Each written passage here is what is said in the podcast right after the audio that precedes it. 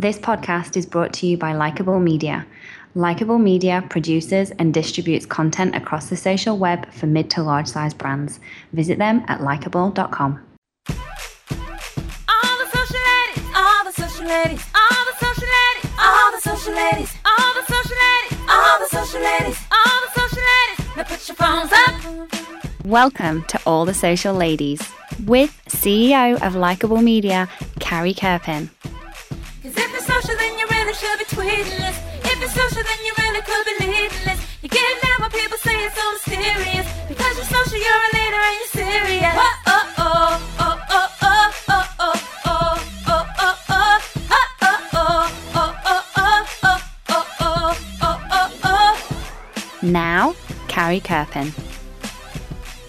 So today, I got a real treat. I got to talk to Kate Gardiner, who I have admired from afar for just about forever. Ever since I joined an incredible networking group called The List, I've been watching her, and she's unbelievable. She's an audience engagement specialist working with media brands to redefine their digital futures. She's the founder of DSTL, which is a New York based agency serving clients around the world, and she's a co founder of AZG really, really impressed by the work she's doing with media companies. She's going to tell you all about it, give you some good thoughts on your first start out of school, as well as what media brands need to do to survive in today's day and age. Take a listen. Welcome, Kate, to the show. Hello, Carrie. Nice to hear you. I'm so thrilled to have you on today. As you know, I am absolutely obsessed with the list, which I know you are a key part of. But I, w- I would love to hear before we get into my uh, list obsession, which I've been talking your ear off about pre-show. I'd love to talk to you about the story of your career and how you got to where you are today. Okay, so I was a journalist. I wanted to be a journalist since I was little, um, and ended up at a tiny newspaper in Hawaii, which was the most fun of my career, but also went bankrupt after about 18 months. I Aye. ended up in grad school at Northwestern. Uh, went from Northwestern to WBEZ in Chicago, then to PBS NewsHour, uh, then to Al Jazeera, all in social roles or digital roles as they developed. And then uh, from there, I ended up doing a lot of freelancing. Uh, I think one of the things I learned from graduating in 2009 from grad school was basically that there are no jobs and media is dying. Um, which isn't necessarily true, but it did make it a little bit harder to make enough money to like eat. So, Yeah, yeah. um, so I started having a consulting practice uh, maybe as early as 2011, but uh, I've been going, I've been freelancing and doing social-ish stuff since definitely since 2011 full time and uh, since 2008, 2009 part time.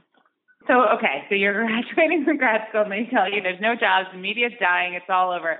Do you think that for young people coming out of school today, that taking a more entrepreneurial or consulting based path, if you have a passion for digital journalism, all of these pieces, uh, is something to consider? Or do you think you should get your feet wet uh, in an organization first? Can you jump right into working for yourself? You can't. You can't. You shouldn't. You can, but the challenge is going to be that you won't have the same understanding of the newsroom environment or the working environment. And so it's hard for you to provide insight as a consultant because you're consult you're giving them advice around a space that they don't understand. Now, in the context of a specific platform, you might actually have area expertise, but you probably do not understand, you know, why Bob and Susie don't get along and how that impacts the way that they could execute a social strategy together, for example, or the inter interdepartmental budgeting type stuff where you're trying to understand. Uh, you know, Team A has a million dollars in TD is laying three people off. How did, how did that work out, and why did that happen? Um, you know, those are the kinds of puzzles that that you need to have some sort of root for. And I think the the challenge of being a 23 year old consultant is it's like whose whose industry expertise are you, who who are you aiding and abetting with your industry expertise or lack thereof? And so it would be best if you can to start and get in on the inside. And yet there are fewer and fewer jobs. Do you have any advice? We have a lot of younger listeners for getting in. What do you need to do to get in the door? I did 11 internships Uh, and some of them are paid, some of them weren't paid, some of them were sort of paid, some of them paid me in concert tickets, some of them paid me in, you know, access to events, um, and some of them paid me in absolutely ridiculously small grants.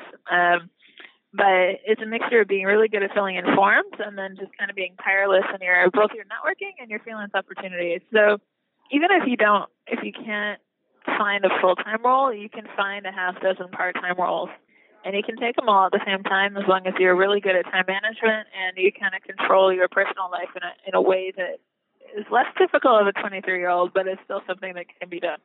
So a mix of internships is definitely what started to give you the experience. I wonder, I don't know if you've seen this. I, I definitely have seen this, that the internship landscape has changed with a few of the lawsuits that came to pass. Don't you think it's changed? You're much more likely to be able, in New York at least, to secure a paid internship because everybody got sued, but it also Yes. means that there's significantly fewer internships to go after.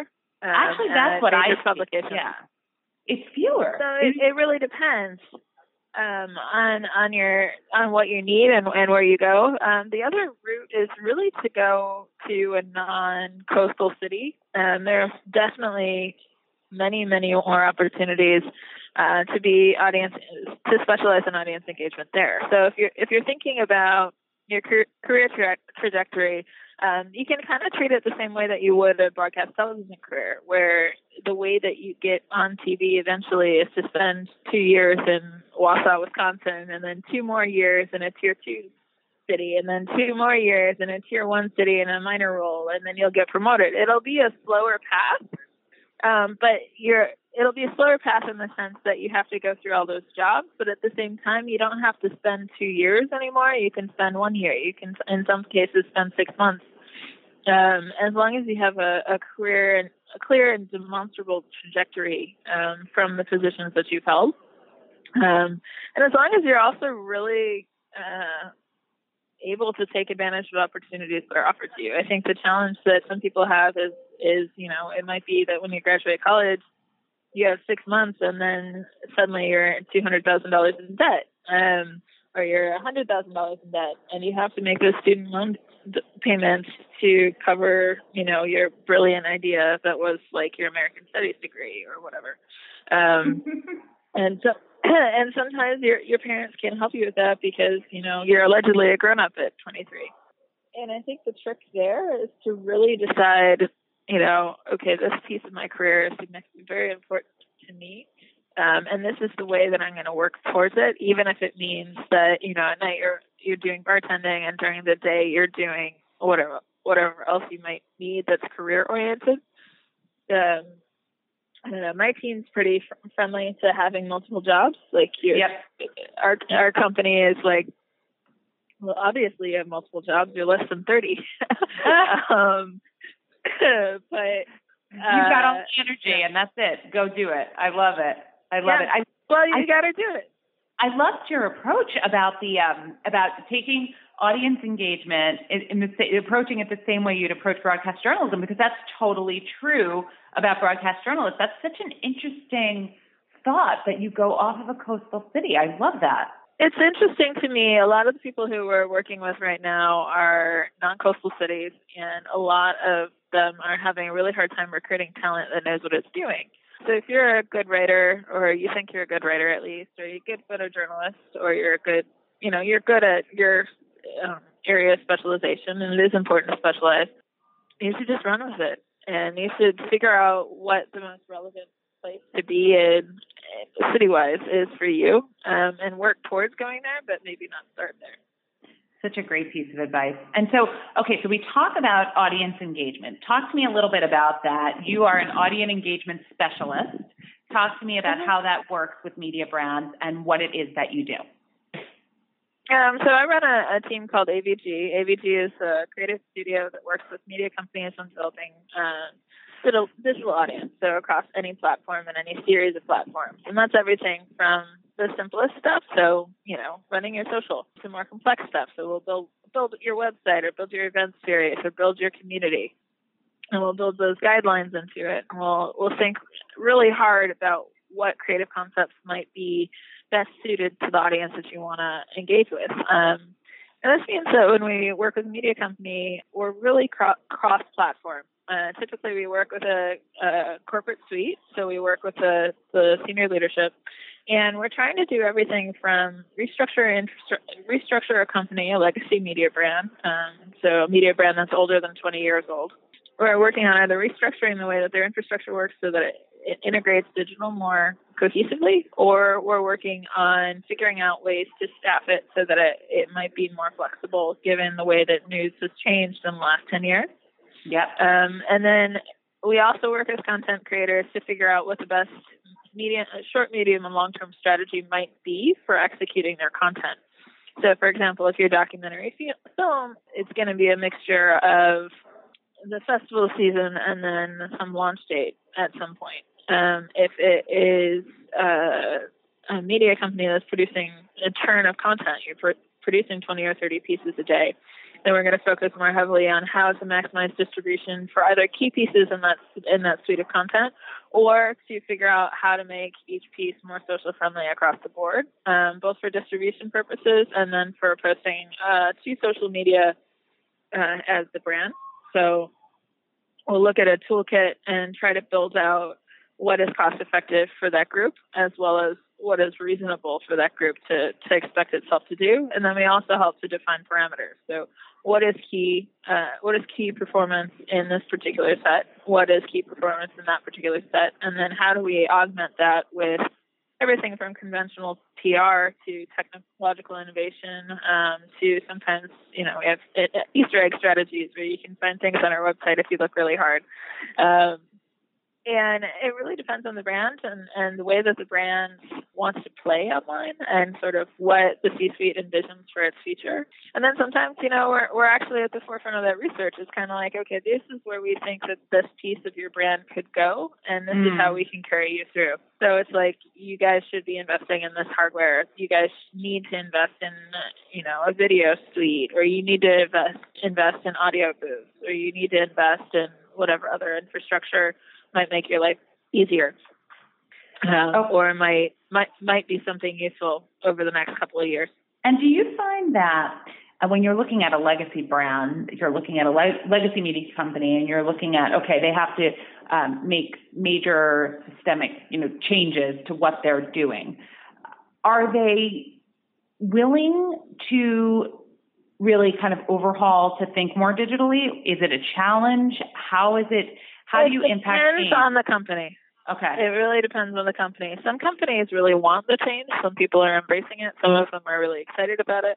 Some of them uh, recognize that the ship is burning, and if they don't really hurry up, there's not going to be a fire extinguisher. And then sometimes we, you know, we're brought in by a corporate executive who doesn't have the pull to to execute the plan, and we we mm-hmm. present work that they just can't do you know, and we've worked with about we're at about 92 media companies now. Wow. So uh, we've seen all things happen. I've had, you know, I've walked out of a meeting and heard my proposals hit the the bin on the way out, and I've walked out of a meeting and uh, had someone decide to fire 20 people, and I've walked out of a meeting where we've decided to invest multiple millions of dollars in developing an entire new suite of content. Um, you never you never know. And the thing that's interesting about consulting to me is that uh, all of those possible uh, results are completely reasonable. Like they're just right. it, it, it, okay, fine. That's what you want. That's what you're going to get. We work on a on a retainer calendar. So we're we're with a client for between six months and two years. Um, and we affect the most change in those first six months if the client's really eager to do it. We affect the change the most over two years if the client is really not eager to right. do it. Um, right. And it, it also like depends how creaky they are. Yeah. It's the leadership, I think, that makes the difference, it sounds like. Yes. The person who throws it in, in, the bin or who immediately says, let's go. And so it probably yep. affects the time. What's an example of a media company that's really doing it right? It can be yours or otherwise. But, you know, who do you think uh, is doing a great job? You could look at somebody like KCRW, who built an app, or WNYC here in New York, who have both built apps that suit their audience to a T, um, and who serve their core functionality as both a radio station and a news source. Um, and they're doing they're doing exactly what they want for the kind of brand that they want to be. Um, you can look to BuzzFeed or to The Verge or to any of the Vox companies, and you can say that the way that they built their technical platform has facilitated the distribution of their content across all platforms. And then the way that they're selling that is ingenious because they figured out a mon- way to, at least for the short term, monetize social media distribution. However, you know, it, it, it really depends too on, on kind of what what your definition of success is. Um, we've been lucky that BuzzFeed has chosen to invest in, in traditional journalism, um, which kind of makes up for the fact that they don't do traditional journalism. Yes, yes. Their traditional journalism offsets the ridiculous listicle. Totally, totally. But but by investing in listicles, they ensure that they have enough audience that they have somewhere to put the the hard Yep. news stories. And I, Yep. I, you know, that's a completely reasonable hypothesis. Uh, you could look at um, Cheezburger and what Ben Huh did over there, and it's going to be the same thing. It's kind of like, well, I figured out how to monetize cheeseburgers, and then I put some of that money into Circa. No, that didn't Yeah. exactly work, but it, it was a good hypothesis. And you can keep looking at those, looking for those examples. I think the dark horse right now is probably going to be all of the local media brands, um, who at the end of the day are the only people who are attending that city council meeting and are the only people who are going to report on issues that directly impact a human being who lives in a certain place. Um, and there's the local papers may move online, but at the same time, they know exactly who their target audience is. They know exactly where that audience lives, and they know exactly how to cater to that content. A lot of the stuff that we're doing on social media is a crapshoot because you never know if anybody's going to be interested in it. But everyone wants to know whether or not a new highway is coming through their town, or you know what the hours of their kids' park are, or you know if there's a school holiday. Um, and that kind of news is is the most readily monetizable. Yeah, I mean, so, okay, so let me ask you this question. This is more just as a as a user, I was very surprised that like because I I use hyperlocal news all the time, and I was surprised that things like the patch didn't take off as well as expected because I looked at that like people need hyperlocal news, people need news delivered digitally, and isn't this perfect? Are people getting their hyper hyper local content? I mean, when I in my town, I live in a town. Everyone around me who is a little bit less digitally savvy because they don't work in the space, but arguably on digital all the time, they're reading their local papers and not using as much digitally. Is that is that bound to change? It it, it has to change, right? Because the the shift of overall, you know, the way we consume global news and national news and all these things, it it will and it is changing, correct? Well, it's all changing, but I think that the thing that will that national can never do is reflect the character of a place. Right. Um, and so the way that you may consume local news may shift online as our elders die and as the printing press becomes cost prohibitive. Yes. Um, but the impact of those things, which uh, some in some cases have moved into just Facebook group type situations, but Yes. also have moved into uh, a variety of, of more traditional meetup groups. Like, the- The need for local organizations to communicate with one another using social platforms is is the same as the need uh, for local news. I think that the the place that we publish it is is the more uh, complicated part, and I think Yeah. the reason that and and obviously the reason that all this stuff is is slow on uptake is because it's very expensive and there's no there's not as rapid as a shift of a shift in a local economy as there might be uh, in a scalable economy. You know, we're we're super focused on having building all these publications that serve 100,000 users, 10 million users, 100 million users. You know, BuzzFeed and NowThis don't even really know how many people see their stuff, but it's well over a billion uh, views a month. That's ridiculous scale, and congratulations to them. But at the same time, the 35,000 people in the average small town in America are going Right. to go to wherever the news is. Um, Right. And they don't have to have that rapid pace of change because at the end of the day, 35,000 pieces of paper printed is uh, still going to most of the time be cheaper than building the technical apparatus that BuzzFeed had to build to make make its product successful. Absolutely. Okay, good. That gives me some good. I, I've wondered about that quite a bit because I, I watch uh, hyperlocal behavior. I'm fascinated uh, by neighborhood by neighborhood how people consume their content, and I think that's That's very interesting. And so, well, one of those one you ahead. brought up you brought up Pat you brought up Patch before, and one of the reasons Patch failed is because it was a bit early in some ways, and in other ways, it attempted to to scale something that that didn't need this s- the s- shape of scale that they gave it. yeah, Um, Tribune Company tried to do something similar called Chicago Now a few years ago, and, and part of the work that they were doing was, was kind of related to my master's thesis at the time, and they they couldn't execute it. Like that, it was just not. It wasn't feasible because what they were doing was trying to redirect audience instead of catering to an audience where the audience existed. Um, Mm. and I think uh, there's still a solid piece of, of culture that is not happening online, and there are a lot of people who the internet doesn't speak, um, and those people are still monetizable human beings, and they still consume content in some fashion. So you know, there's a there's a super long tail on the the rest of the decline. Um, even even as we shift the content so that it can be serviced on uh, served on iPhones and whatnot, not everyone is going to spend six hundred dollars on a phone in a developing Absolutely. country. Yep.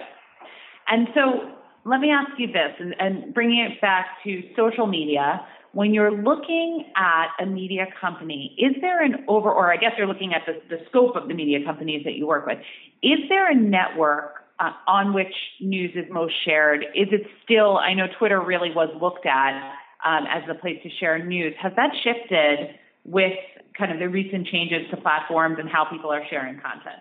It's Facebook. It's Facebook. Wow. It's always Facebook. Solid And it's going to permanently be Facebook. The Twitter fo- the Twitter stuff is is well and good, but you're mostly talking to people who make media on. Twitter now, Yep. um, and you're talking about pop culture. Fascinating. Amazing. All right. Now, Kate, last question for you before we go. So you work in the space.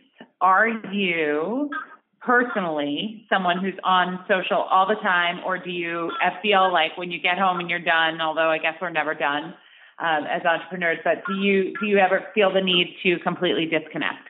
Yeah, so I actually spent uh, most of August away. So last year I spent it in the Brazilian rainforest, which is as far as I could get Amazing. from the internet. Um, Amazing. this year I'm not really sure where I'm going, but I'm going somewhere also that doesn't have internet. I, I definitely take between two and four weeks a year offline. Amazing. Amazing. Kate, where should people connect with you if they want to follow up with you or connect in any way? What's the best network or place? All of the things uh, are on my website, kategardiner.com. It's Gardiner with an I, G A R D I N E R dot com. Or um, actually, our new website is weareabg.com. We are avg.com. Awesome. Kate, thanks for being on the show today. You've been listening to All the Social Ladies with Carrie Kerpen, CEO of Likeable Media. You can follow Carrie on Twitter at Carrie Kerpen. To get current social media insights and great tips, sign up for Carrie's weekly newsletter by emailing newsletter at likeable.com. This podcast is brought to you by Likeable Media. Likeable Media produces and distributes content across the social web for mid to large size brands. Visit them at likeable.com.